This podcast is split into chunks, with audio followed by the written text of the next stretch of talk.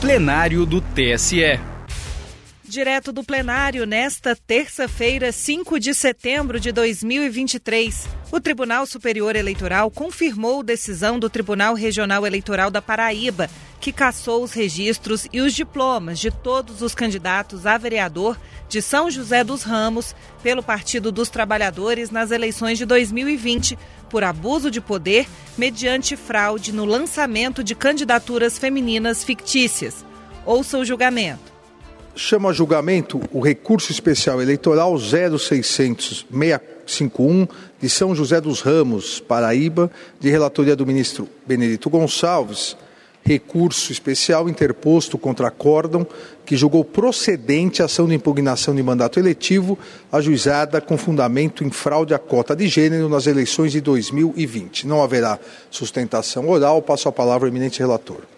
Obrigado, presidente. Inicialmente, saúdo o Tribunal Superior Eleitoral, Vossa Excelência como presidente, ministro Alexandre de Moraes, vice-presidente Carmen Lúcia, ministro Nunes Marques, bem como ministro Raul Araújo, ministro Floriano, ministro André, é, o nosso Ministério Público Eleitoral, na pessoa do professor Paulo Gunê Branco, servidores e advogados. É, o tema já foi contextualizado, ele tem duas preliminares. A primeira ilegitimidade ativa do candidato que estou rejeitando. A segunda, ilegitimidade complementar. Não estou conhecendo por falta de pré-questionamento. Abro um parênteses, o voto for disponibilizado, me permita-me então estratificar os pontos importantes para o da questão na emenda e à disposição caso haja alguma dúvida.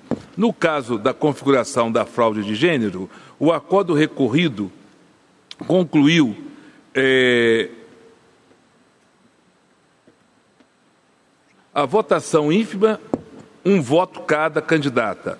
A Joelma e Giovana integram o grupo familiar do presidente do Diretório Municipal do PT, sendo a primeira sua esposa e a segunda companheira de um dos filhos do dirigente, sem notícia de animosidade entre elas, ausência de atos efetivos de campanha em juízo, a segunda candidata reconheceu que durante a campanha residia em outro benefício. Considerando que as pretensas candidatas eram esposas e nora do presidente do Diretório Municipal da GREI, era esperado que ao menos uma delas recebesse, no mínimo, dois ou mais votos. Quanto aos atos de campanha, o acordo recorrido assentou não haver nenhuma prova de que houve pedido de voto nas redes sociais ou entrega de propaganda Ademais, embora as candidatas tenham contabilizado notas fiscais de confecção de materiais gráficos, R$ 1.167, a contratação ocorreu faltando apenas cinco dias para o pleito.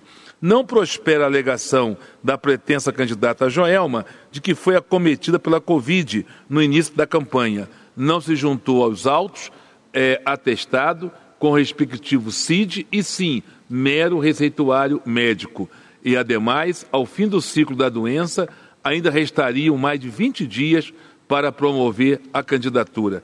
Presidente, egrégio plenário, eu conheço parcialmente do recurso e na parte conhecida, nego-lhe provimento.